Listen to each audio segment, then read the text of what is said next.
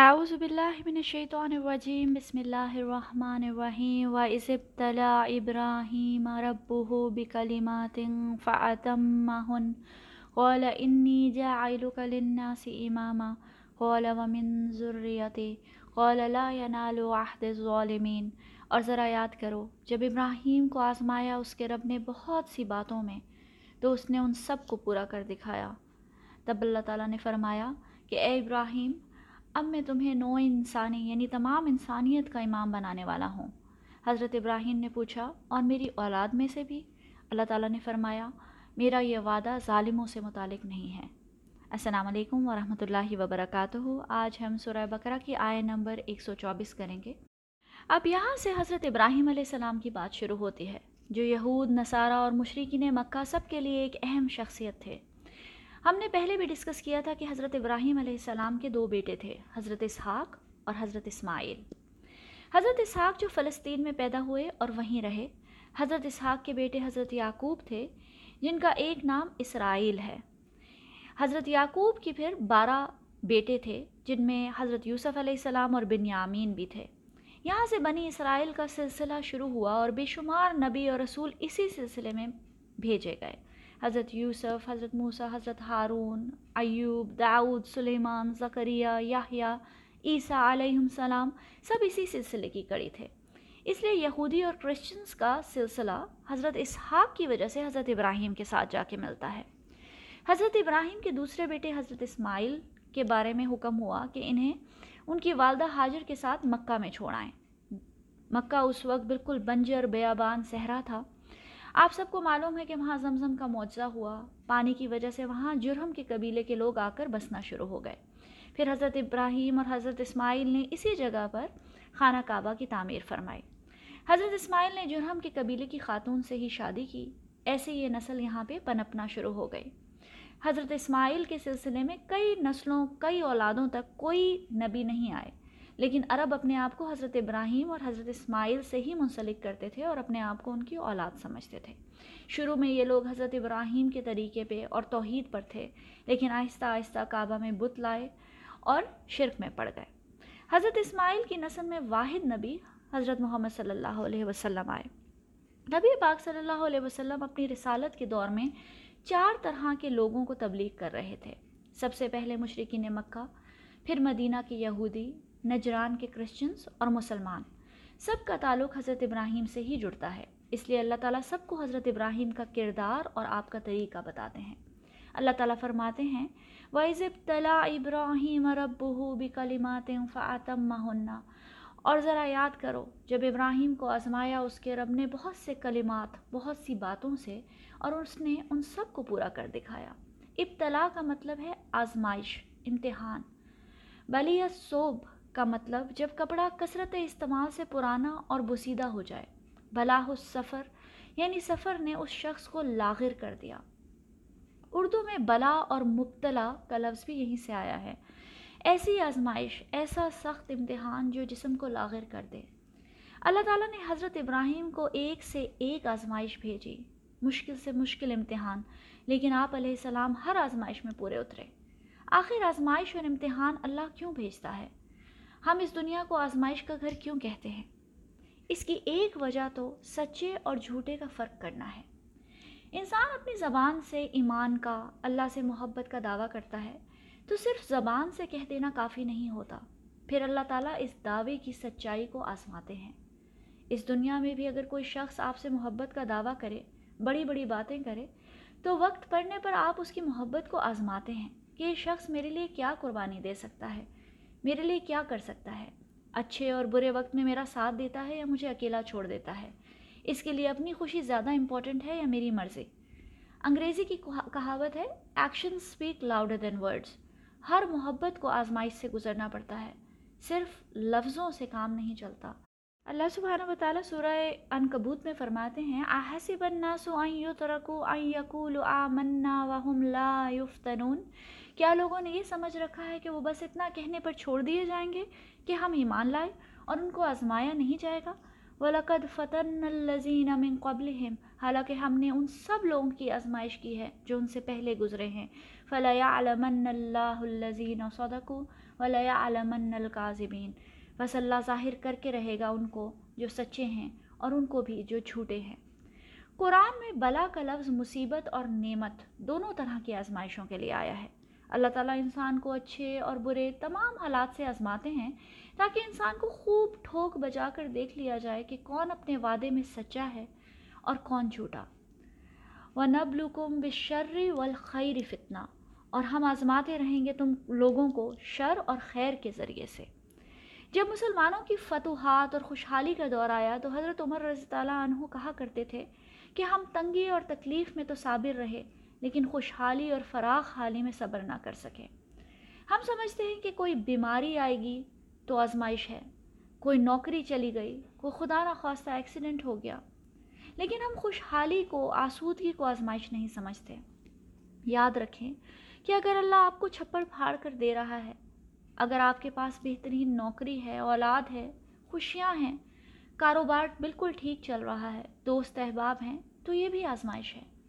بلکہ زیادہ بڑی آزمائش ہے۔ کیونکہ حضرت علی اللہ عنہ نے فرمایا کہ جس شخص پہ دنیا فراخ کر دی گئی اور اسے یہ معلوم ہی نہ ہوا کہ وہ آزمائش کی گرفت میں ہے، تو وہ شخص دھوکے میں ہے اور عقل اور فکر سے محروم ہے۔ حضرت ابراہیم علیہ السلام کے امتحان امتحان اور آزمائشیں بہت مشکل تھیں۔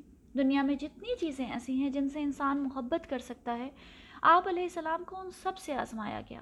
اور انہوں نے ہر محبت کو اللہ کی خاطر قربان کر دیا اور اللہ تعالیٰ سے اپنی محبت اور ایمان کا دعویٰ سچا کر دکھایا۔ اللہ اور توحید کی خاطر اپنے باپ کو چھوڑا، اپنے گھر کو چھوڑا، اپنے ملک کو، اپنی پوری قوم کے خلاف کھڑے ہو گئے۔ نمرود کی آگ میں پھینکے گئے۔ ساری زندگی اولاد کی خواہش رہی۔ جب بڑھاپے میں اولاد ملی تو اللہ نے فرمایا، اپنی بیوی اور بیٹے کو مکہ کے ریگستان میں چھوڑا۔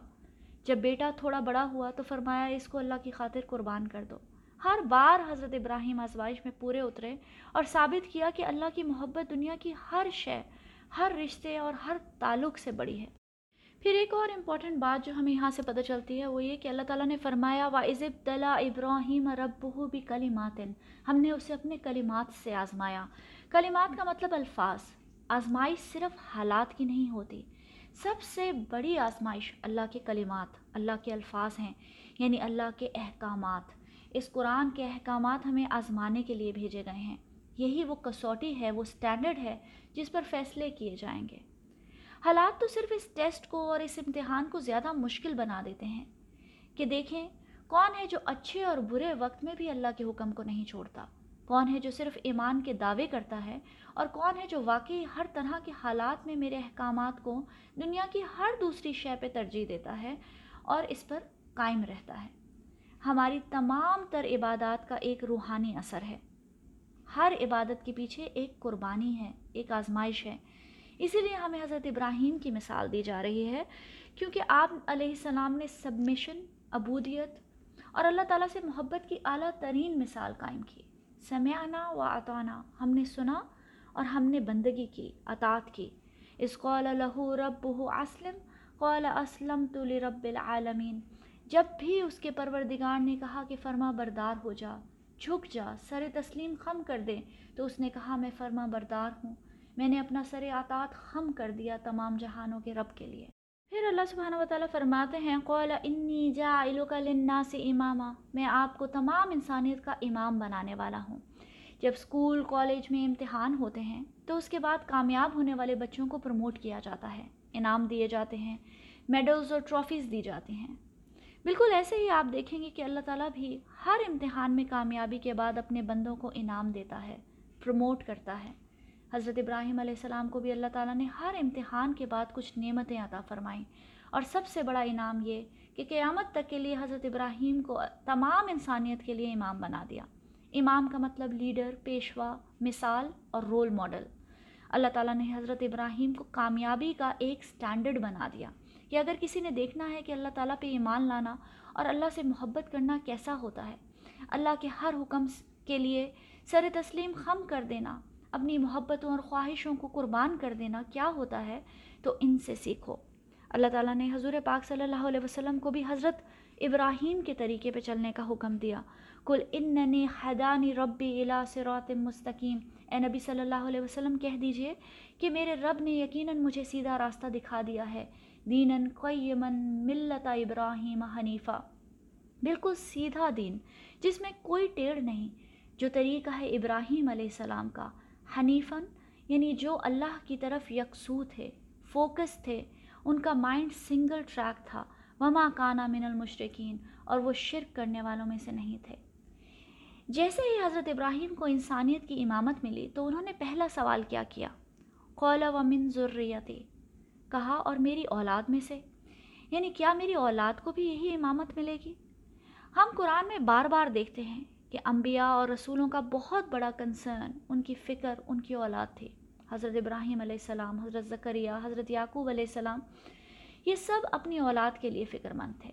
اس لیے کہ ان کو جو امامت اور خلافت کی ذمہ داریاں دی گئی تھیں، وہ سوچتے تھے کہ ہمارے بعد یہ ذمہ داری کون پوری کرے گا۔ اسی لیے اللہ تعالیٰ فرماتے ہیں وسا بحا ابراہیم و بنی ہی و یعقوب یا بنیا ان اللہ استفا الکم الدین فلا تموتن اللہ و تم مسلمون۔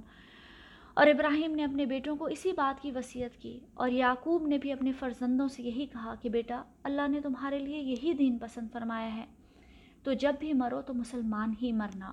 حالانکہ حضرت ابراہیم کو تمام انسانیت کا امام بنایا گیا، لیکن ان کی پہلی سوچ، ان کی پہلی فکر اپنی اولاد تھی۔ تبلیغ اپنے گھر سے شروع ہوتی ہے۔ اولاد کے دین کے لیے پریشان ہونا، ان کی تربیت کرنا انہیں اللہ کے راستے پہ ڈالنا اللہ کی نظر میں ہر شخص کی پہلی ذمہ داری ہے اور انبیاء کی سنت ہے۔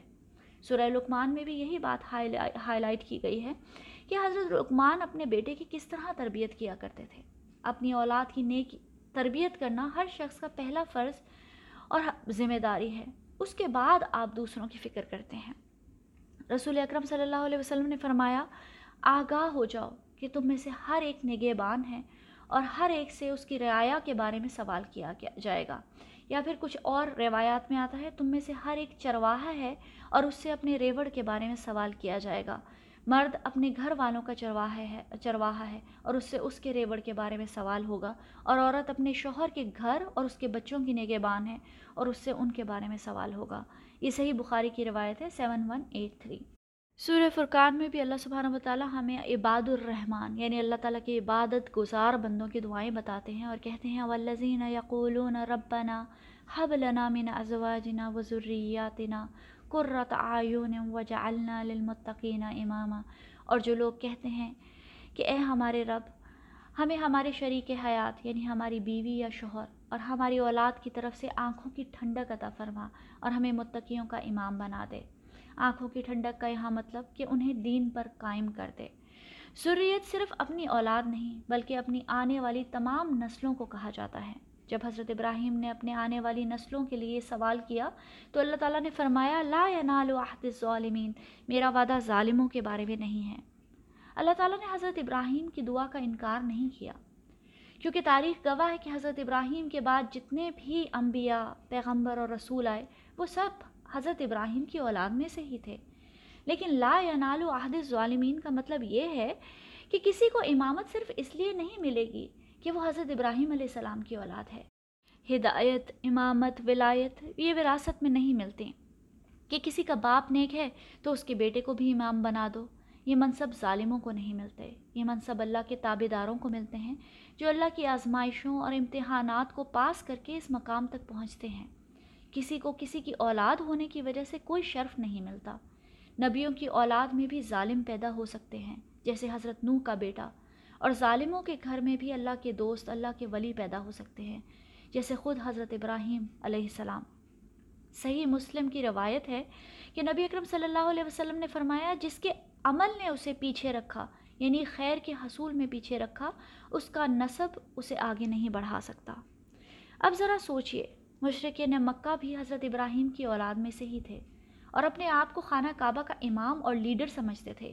یہود بھی حضرت ابراہیم کی اولاد میں سے تھے اور مسجد اقسا کو اپنا قبلہ مانتے تھے۔ لیکن اللہ تعالیٰ نے اس ایک آیت میں پیشن گوئی کر دی کہ امامت کا حقدار ظالم نہیں رہے گا۔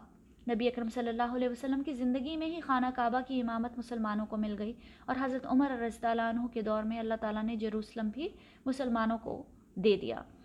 کچھ آیات کے بعد ہی قبلہ بدلنے والا تھا۔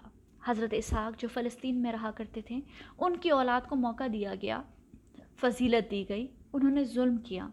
اب کب قبلہ مسجد اقسا سے خانہ کعبہ کی طرف موڑنے کا مطلب امامت شفٹ ہو رہی ہے، بنی اسرائیل سے بنی اسماعیل کی طرف۔